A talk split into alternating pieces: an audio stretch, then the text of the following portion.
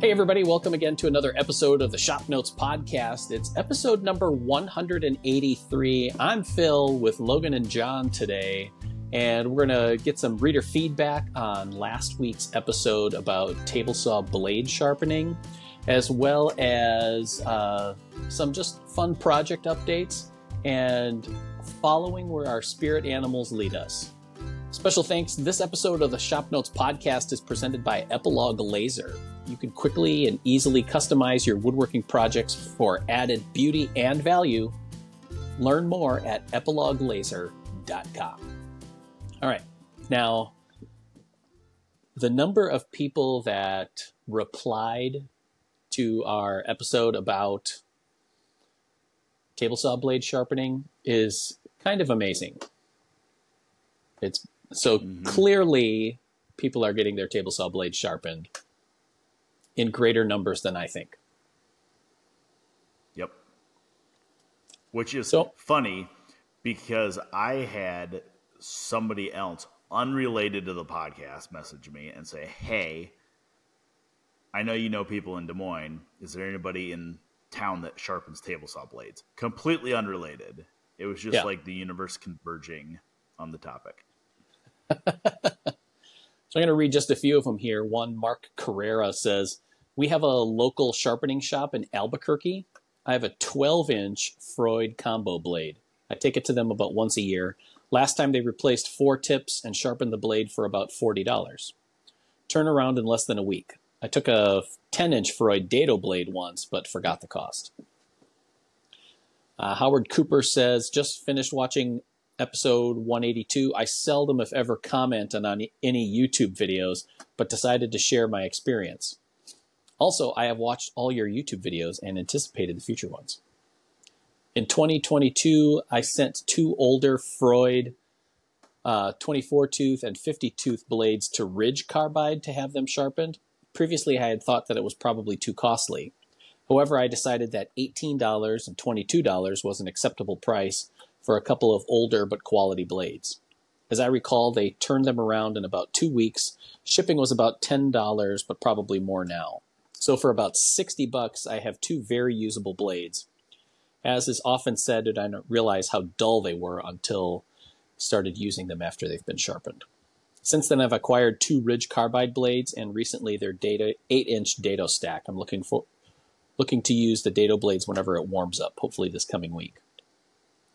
Dan Lender just saw podcast 182. You do not know what you're missing.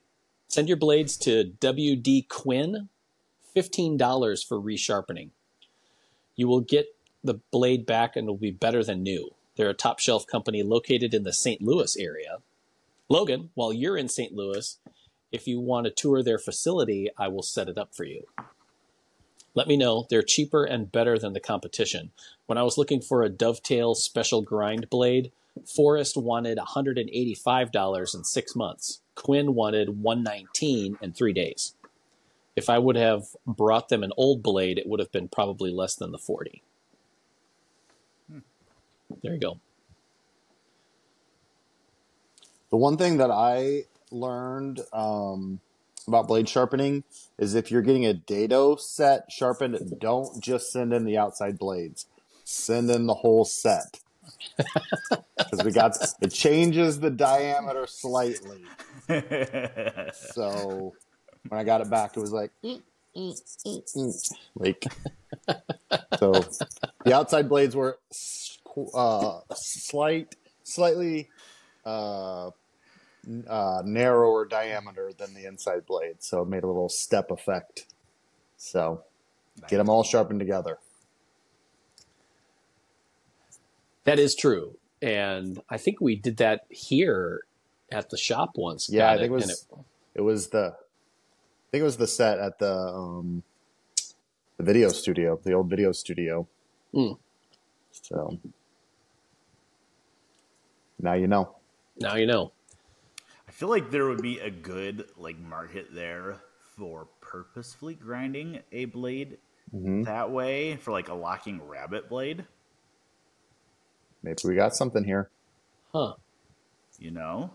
You know, yeah, like you put a you put a side in a tenoning jig, and then you have like a stepped blade that does like the deep groove and then the mm. tongue in one pass.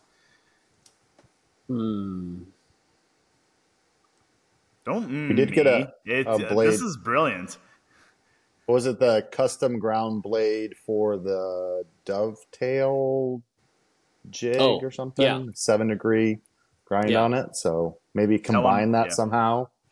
That like one we did get custom ground dovetail, dovetail dado blade. Yeah. We got something here. These yeah. are all ideas. Yeah, we're opening up new realms of geometry here. Mm-hmm. You know, it, I next thing that people are going to be doing is making a really wide blade and then putting molding knives in it. Whoa! table saw. That just blew my mind. I know. I would like to know what SawStop's stance is on the molding head cutter. pure bypass mm. mode. Pure pure bypass. You have to yeah. put two dado cartridges on. Mm-hmm. So, kind of on this note, I had an epiphany yesterday. I was it was actually an email that came from Woodpeckers, and I, I think I shared it with you. Maybe it was two days ago, Phil. The dado nut. Come mm-hmm. on. Like Woodpeckers released a dado they call it the dado nut. It yeah. You're like I thought of that. Why didn't I well, why, why didn't I make them? Well, yeah, I was like for years I'm like why are people not just like threading the flange on a table saw because you stack up a really wide dado blade, you can't fit the flange on with the nut, so you just end up putting just the nut on. Um, but woodpeckers, you son of bitches, you did it. You did it. crazy. It's so crazy it just might work. Did I order one? Maybe. but what what what I'm kind of confused about is it, it says it's for SawStop table saws. Yeah. And I think Phil discovered that our Grizzly table saw has the same thread. Right. Yeah. I would. I just I would assumed ass- they all had the same. Thread. I I did too. I just assumed they were all like a five eighths inch Acme type. Yeah, five eighths, whatever pitch it is. But just yeah. and I think what threw me is seeing it on their in their description, either the description or on the web page for it, like you said, where it was uh, what it was, and then for SawStop saws, and I was like, it, so does yeah, that mean like, saw like, stops are different? Yeah, it's like the name. It, it says like in the title, it says uh, Dado Nut for up saws. Yeah. Like, huh? Okay. Yeah, because like I said, I previously I would have been like, yeah, they're all the same. It's just five eighths. Yeah. Yeah. What do you know? So you got one? I ordered one. On yeah. Yeah. We'll see. All right. So now, normally for these podcasts, Logan, you are out in your workshop. And Irishman out, took it over. Yeah, you're not out there today. No, no, we had Pat Carroll in. We I still have him in. Uh, he's here, uh, filming our TV show and some classes this week. So he is currently out in the shop grinding away at a uh, couple of parts for some demonstrations that he has scheduled this weekend. So, all right. So I could sit out there, and I've been out there most of the morning with him, but can't really record a podcast with a router going zing, zing, zing. so. I think that you can scrub that out. Yeah, probably. Yeah, fix it in post. Yeah, yeah, yeah. All right. So I have uh, discovered something about a project that I made late last year. Okay. And this is it. I'll put a photo of it on the show notes page. But what it is is a little stand that's designed to hold my wireless charger for my phone and then my phone on top of it and then to be on the cabinet next to my bed so that I can use Apple's standby mode. So it gives it like the old school alarm clock kind of look, which I thought would be kind of cool. And the stand actually looks and works pretty well. I'm really happy with it. The only thing that I've discovered is that I noticed that my morning alarms weren't working. And then after a little bit of digging, realized that that's a kind of a known common problem for the standby mode is that Hmm. Uh, it either disables your alarm. Like one time I woke up just a couple minutes before my alarm, was looking at the phone to see what the time was, and then my alarm came up just like for half a second and then went away. Like Hmm. it automatically canceled it. So, I mean, part of the reason of having an alarm clock is to have an alarm Right. that you can wake Not up. if it's just that's a my wife. It's not. Yeah. Yeah. So at first I thought it was a design issue that because of how much I have it leaning, like is that leaning too far back that it wasn't quite in standby mode? And so I was experimenting whether I needed to trim it so that it would be a little bit more upright. That's not the reason. So it's actually Hmm. actually not on me this time, which is kind of fun. So I'm trying to Mhm. decide whether it's a project success or failure in the sense that I made it, but it doesn't really work the way it should. Yeah. Well, it's kind of Yeah. like John and I's wagon wheel we made, the wagon wheel spinner. Oh, Was Oh, that yeah, a yeah. success or a failure? We made it. It mm. worked great, but they never used it. But Right. Yeah. We learned so much though. Yeah. did we? Yeah. Did we? We Because- the next time we need to make a wagon wheel spinner, we're gonna be that much better off for it. Right. oh my god. Ugh. I think the I sucker feel like it part was like about the over like Thanksgiving break too. yeah. yeah, I think the other sucker part about the wagon wheel spinner is the fact that it looked amazing and should have been a big crowd draw, but mm-hmm. instead was just a waste of some really, really good reclaimed redwood because it never got Yeah. used. Yep. Because you had those what they were like six by six. Yeah, they were huge, and and I I picked the nice ones that didn't. I mean, they had a few holes in them, but I picked like the nicest ones that like were the longest sections of no holes. Yeah, Think we get that back? Will Dennis? You think Dennis Voles will bring that back for me? I think so. Okay. I think it would make probably. a really good, at least parts for um, like a trebuchet or catapult or something. It would. It has the look for it. So Yeah. Yeah. I feel like that's like we keep talking about like a trebuchet build or something. Mhm. I feel like that just needs to happen, John. Like Yeah. if you can just make it happen, that would be great. I feel like Chris has it in the bank somewhere. He's just not sharing it with us because it's like we're irresponsible. I mean, he's not We wrong. Hurt ourselves. I I, mean, don't yeah, know. No, I was saying, I mean, yeah, you know. It's like when we get a little bit older, grow up a little bit, he'll bring it out. Oh, that's funny. yeah. I mean, because we would like launch apples and see if we could get them like over the top of Ingersoll or something like that, or Oh yeah, definitely. Yeah. put it on the roof of the MediaCom building or something. Yeah. I'd always, I've always wanted to like put one up on my deck and just launch squirrels. Like you bait it with birdseed and then you just launch the squirrels. Like, I mean, if you throw them into the trees, they're gonna catch themselves, right? Yeah, they'll be But you're not actually They- gonna hurt Squirrels them. always land on their feet. Yeah. Uh, They're resilient like that. Yeah, they actually enjoy it. They get to vicariously become flying squirrels. Mhm. Yeah. Which I didn't realize we have flying squirrels in Iowa, like northern Iowa. Yeah.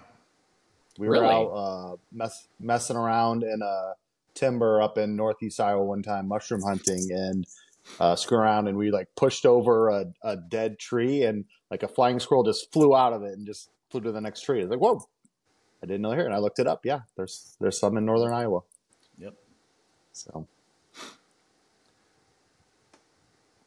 Somebody told me that flying squirrels are actually one of the most numerous squirrels in Wisconsin, but you just don't see them because they're not really nocturnal, but like in the hmm. evenings. What is that? Crep- crepuscular or something like that. You're living way ahead of me, Phil. I got nothing on that. Yeah. So get this. This is per the Iowa DNR. Flying squirrels live statewide in Iowa, but seeing them is a whole different story. These tiny squirrels are strictly nocturnal, and when they sleep, they hide in tree cavities, making it difficult to catch a glimpse of them. uh, and during the winter, as many as 20 flying squirrels will huddle up in the same hole uh, to stay warm. Whoa. Yeah, because So if you find one, you're gonna find a lot. Mhm. Oh yeah, yeah. It doesn't. It doesn't really say. It doesn't really say um, the size of them. Yeah. But they're the most carnivorous squirrel. Whoa. Look out. They eat insects, invertebrates, eggs, birds, uh, n- nestlings, and carrion. nestlings. That's I yeah. There's Wow. a there's a new fear that I did not know I had. Yeah. yeah. Being a, stalked. nest, a nest of 20 carnivorous squirrels. Uh, uh, do they attack in into your tree swarms? Then that's I, I don't know. Climbing into your tree stand in the, you know, 5 a.m. and then all of a sudden attacked by vicious fanged Mhm. squirrels. They're the velociraptor of the sky. I was gonna say like Iowa's Ugh. chupacabra, but maybe Yeah. maybe that's not Mhm. far enough. oh, that's funny. I didn't know that. That's cool. I mean, I knew we had them, but just not like, not that, That we had not them. many. Right. Yeah, well, I knew they were here. I didn't know they lived in my own backyard. Oh, that's funny. It's fu- it is funny uh, having Pat here for the week. You know, it, it's interesting. Wood turning's wood turning wherever you go, but the thing that changes is the people and the geography. And it's funny. You know, I'll be making breakfast, and Pat will just be standing at my back window for like an hour, and I'm like, "What are you doing?" He's like, "I'm watching a squirrel." what? He's like, yeah. He's like, this is. He's like, this is a joy to me. He's like, it just we don't have them. I'm like, oh, okay. Wait till you see a turkey. Your mind's gonna be blown. Yeah. Ugh. It was pretty cool to have him here. Like we were talking about during, because he f- was here to film an episode of the TV show and to do a couple of classes with us. Yep. Uh, and obviously, woodworking is a very personal craft in the sense that you develop unique ways of doing the same thing that other people are doing, but there's always a little twist on it. And and especially for somebody like Pat who turns as much as he does, I was surprised on how fast he was on things without it Oh, yeah. making look like he was fast. Mhm. You know, we were talking about Yeah. he was rounding over rounding some blanks and it was just like and it was round. Mhm. and and I know he's using regular turning tools, and I'm usually using carbide tools. Uh,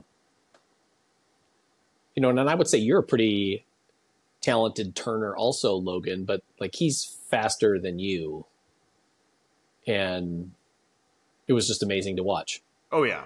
Oh yeah. Well, yeah, and there's there's definitely a yeah, there's definitely a, a different level of turning between somebody like Pat and myself or Jimmy and myself. And I mean even Yeah. I think Pat would go as far as to say there's a difference in level between like Jimmy and him, you know? Uh, I mean just the the different level and you know, Pat's spent the last, you know, decade or two demonstrating all over the world. So it's like you do one of those demonstrations, you know, 45 times, you get real quick at it, real, you know what I mean? It's like, it's like the old uh, talking about people doing hand cut dovetail demonstrations at the woodworking shows. It's like, right. you know, yeah, you you can have somebody like um, I don't know, you know, one of these guys that are you know, masters of dovetails, and they can cut a, a drawer, a drawer's worth of dovetails in three minutes. Right. You know, so it's it's one of those things, repetition, and yeah, it's it's pretty cool. Well, and, Yeah. and Pat's a very artistic guy as well. So some of the things he brings into wood turning, um, you know, with patinas and you know different. You know, he turned some um, appliques for one of the shields of you know, in for a class we did, and you know, he, it has decorative daggers on it, and so he he glues those together and turns those two at a time. Um, right.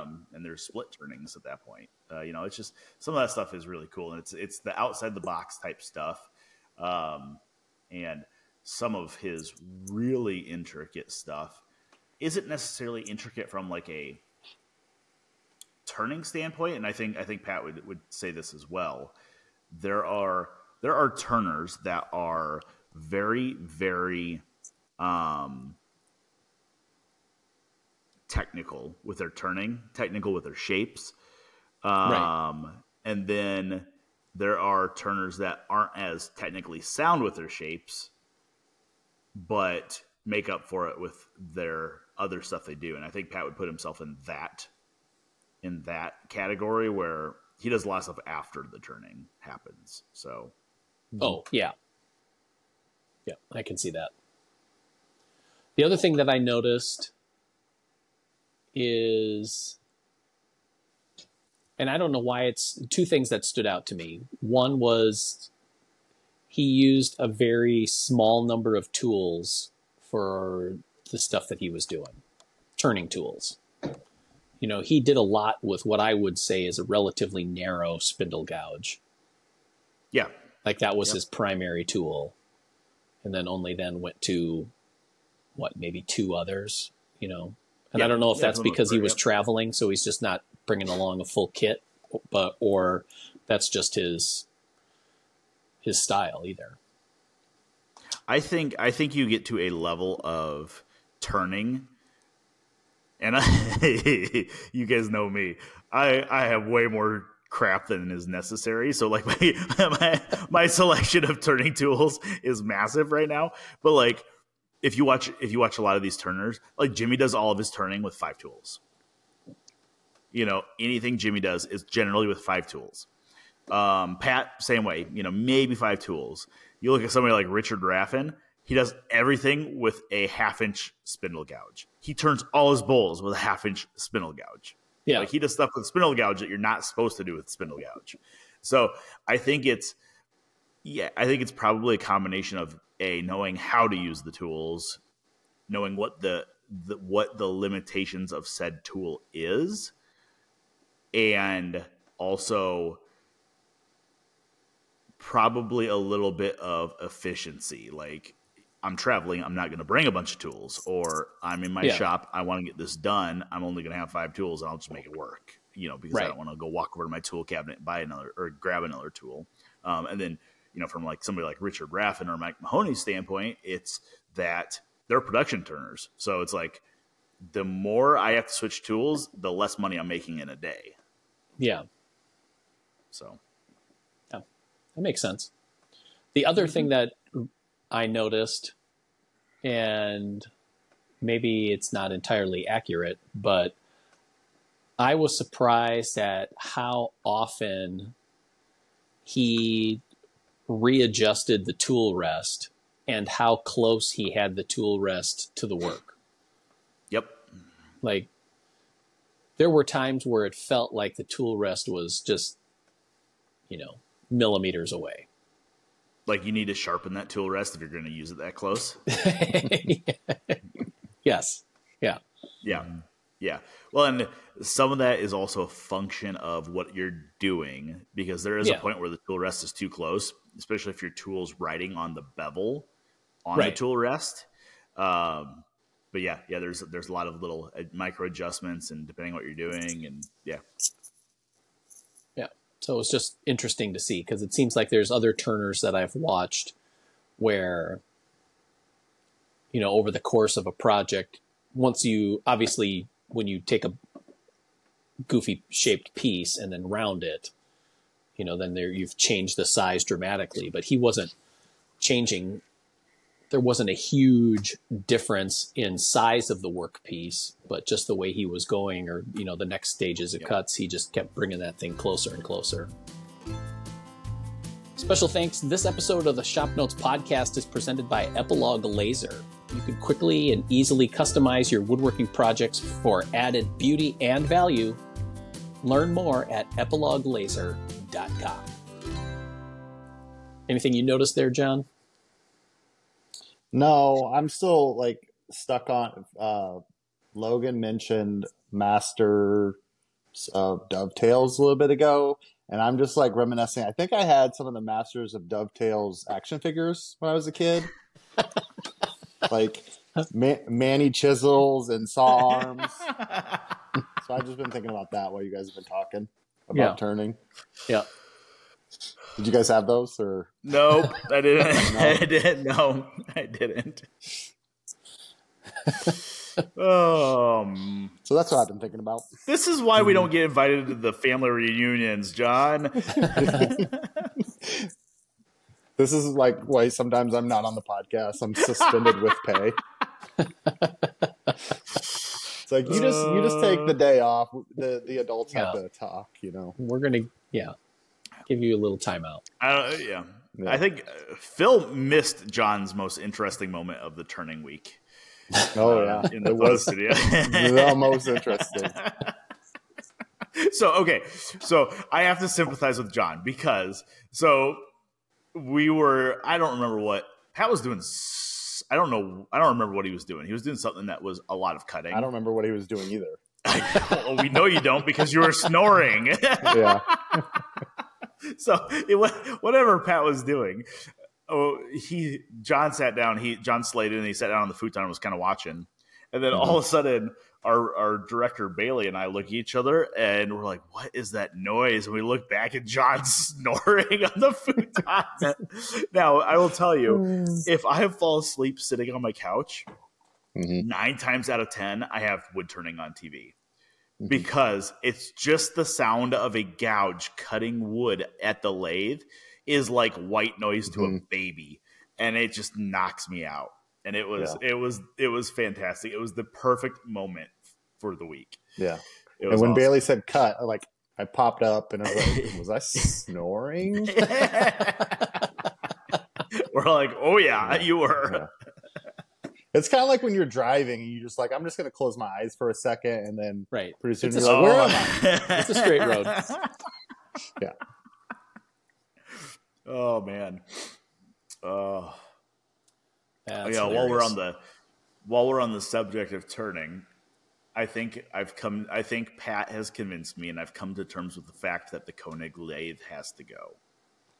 Oh, really? I think I know. I know. Yeah. Okay. Because I bought the Powermatic that we had in our shop. It's a nice heavy lathe, and if I was, if I get to a point where I really want to start inviting people to come out here and teach, he's like, "W- if you were paying for a class, would you be happy getting stuck on that Koenig? I'm like, well, I would because I think it's cool, but I get your point. Like, and he's he's like, how long has it been? He's like, you sent me a picture of that Koenig four months ago when you first put it in your shop. He's like, have you used it since? And I'm like, you're not wrong, and I'm mad about it." fair it. but you're question.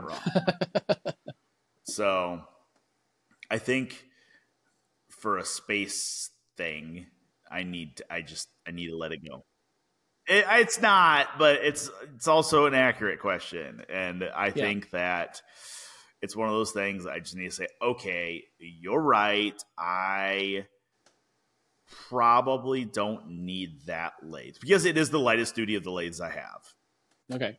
So, just to refresh us, what Yeah. what is it about the Koenig lathe?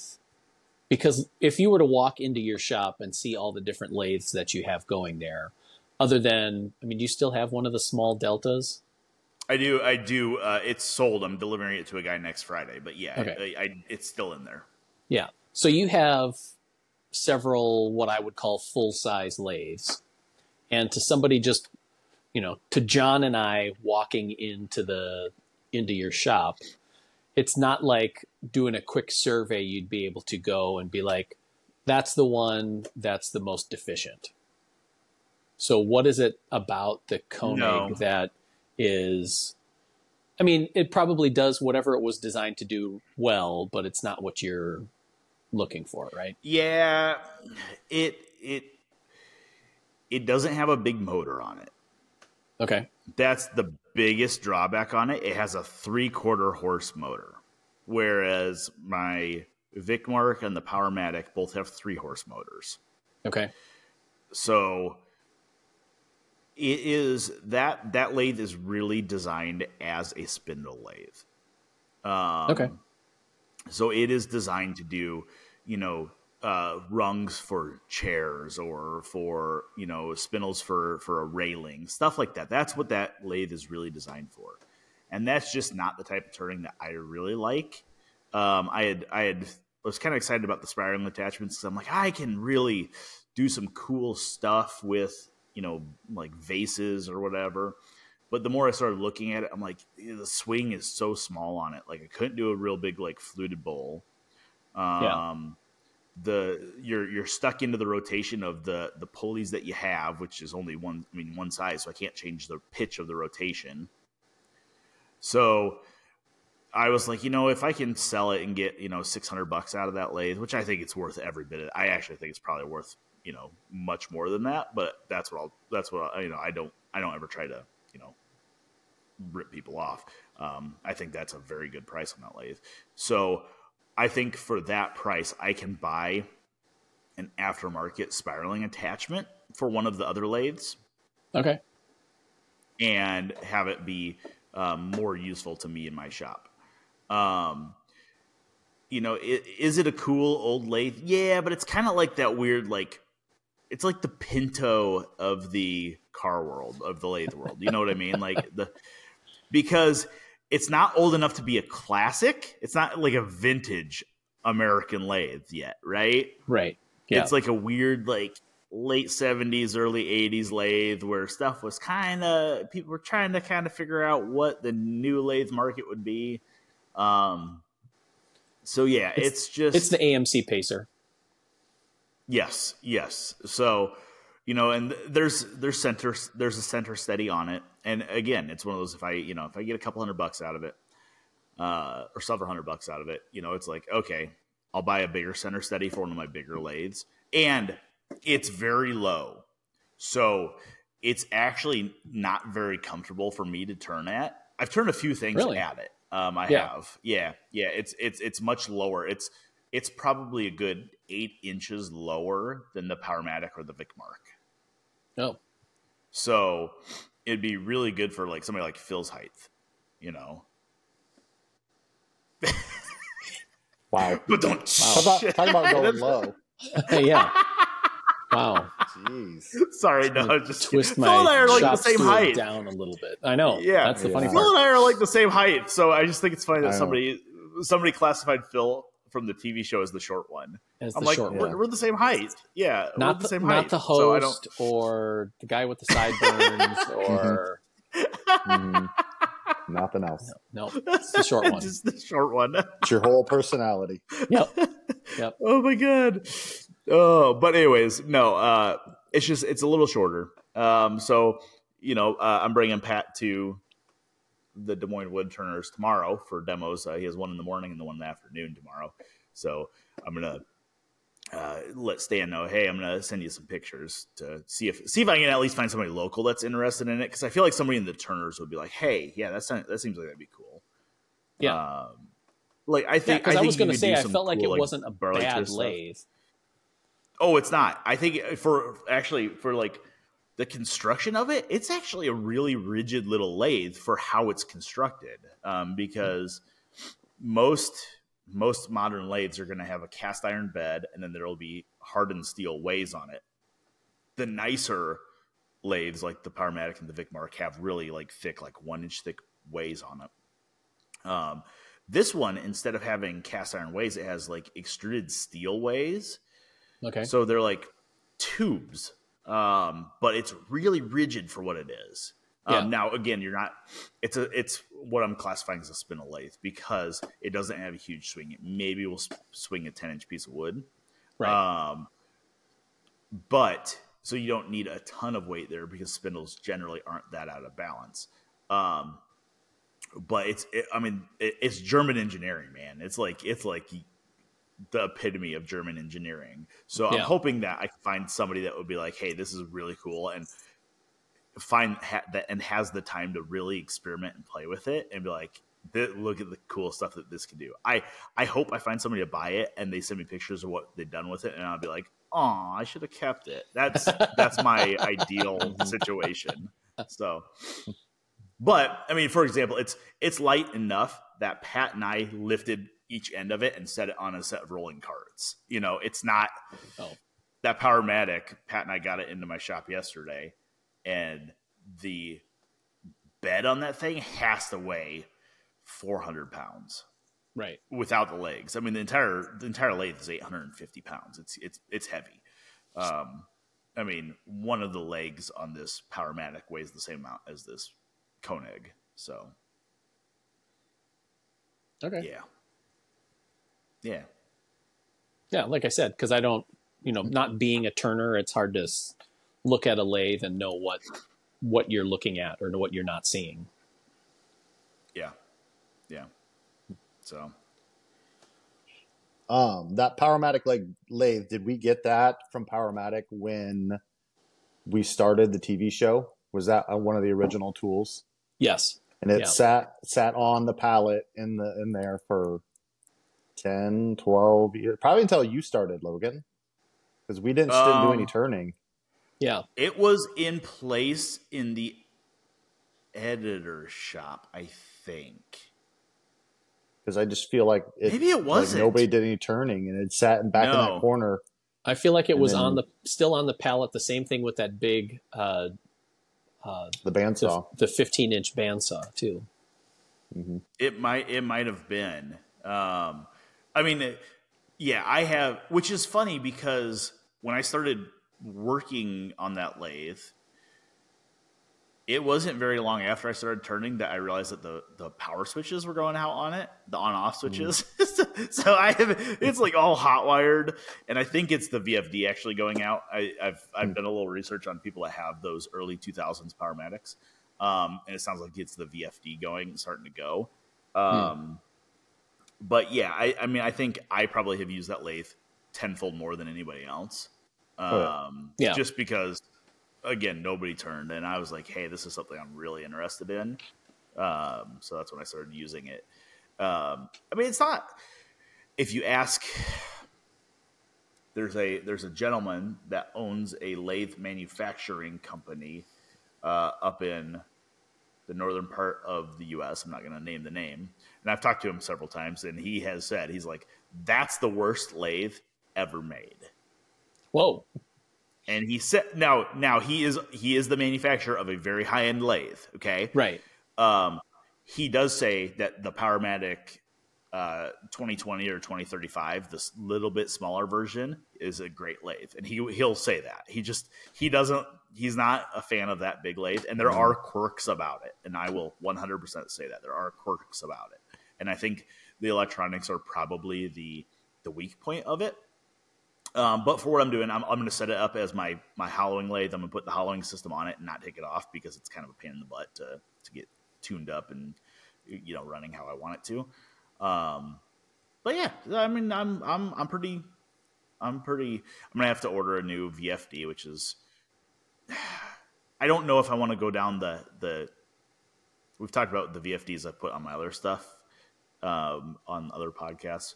I don't know if I want to go down like the because there's some certain parameters with eh, there's a potentiometer to control the speed. There's a forward and reverse switch, um, and all of that stuff needs pre-programmed, and you have to be able to hook it up to the right spot on the VFD because there's a row of terminals with different letters on there. Oh yeah.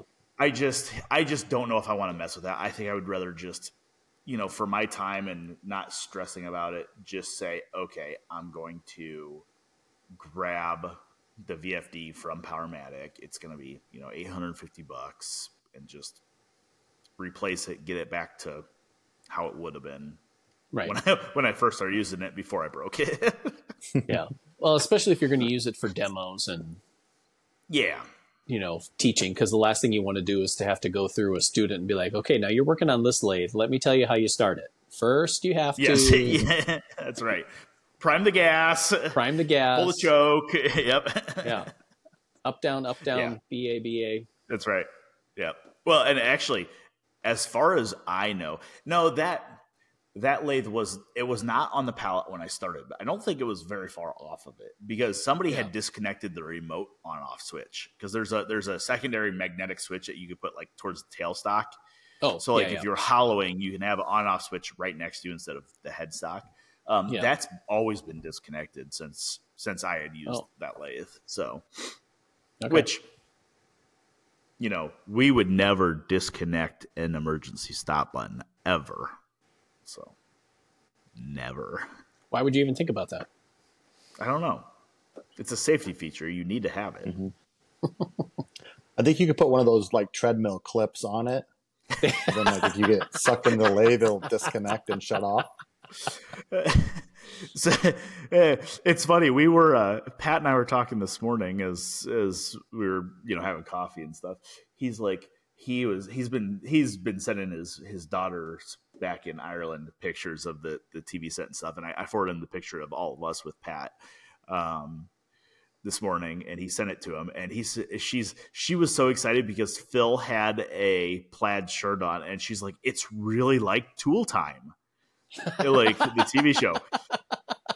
She's like, they really wear plaid. And then we were we were talking about um, the Tool Time show, and there was an ep- there was one episode where they had a lathe on the show, and I. Uh, I think Al or Tim was standing next to the lathe, and somebody turned it on, and it rips his shirt yeah. off. I mean, it just like the shirt, boom, shirt gets sucked yeah. in. yeah, was, uh, yeah. Perfect. The exercise clip, that's a genius idea, though. Mm-hmm. Yep. You just need to have a hmm. way to have it spin down and stop real quick. Which made me think of it. like, what would lathe stop look like? SawStop, but just for a lathe. yep. Like, oh man. Hmm. I think the whole thing would flip over. I will be yep. interested on that note. I will be interested to see it. I know I know that SawStop is working on developing other machinery. Um, yeah, I've heard so that. They're, they're, but... Yeah, so they're looking to bring their SawStop type type technology into other other machines. I don't know if they're bandsaws. I don't know if they're joiners. I don't know what they are. Um, yeah, but be interested to see what that mechanism looks like. Kind of like, kind of like you're saying for lathe, like is it going to be a cartridge like a saw saw, like a table saw? I don't. I would think you'd be able to find a way to do it. Yeah, but it'd be like being able to find a way like to do see... it without destroying the machine. Yeah, yeah. That, yeah.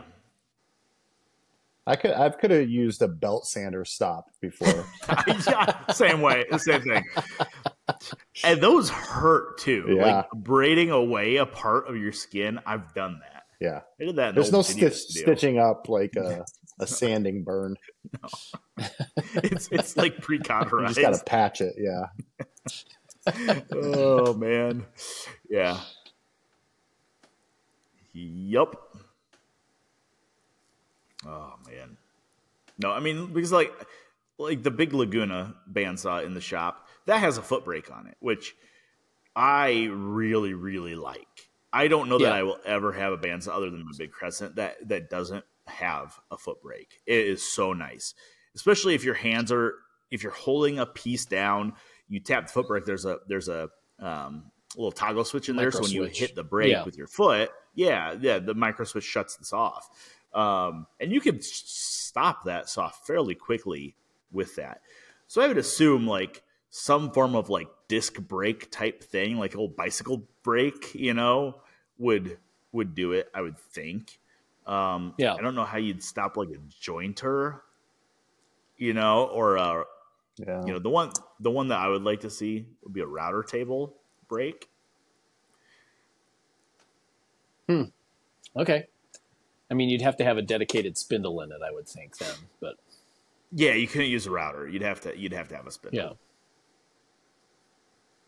Yeah. But I don't know. It'll be interesting. It might be ten years down the road, but I know Maybe. I know that there's big big development team there that's working on it. Yeah. All right, I think that wraps up another episode of the ShopNotes podcast. If you have any comments about turning or lathes or what you look for in a lathe, uh, I'd love to hear about it. You can put that in the comments section on our YouTube channel or send us an email, woodsmith at woodsmith.com. Special thanks to Epilog Laser for sponsoring today's show. They have a variety of products that'll help you customize your woodworking projects, and uh, especially if you have it as a side hustle or regular hustle in fact, to uh, help you make unique products to sell. You can check it out at epiloglaser.com. Special thanks to the people who subscribe to ShopNotes Magazine, Popular Woodworking, and Woodsmith Magazine. You're the ones that make it possible for us to do this podcast. And thank you. We'll see you next week. Bye.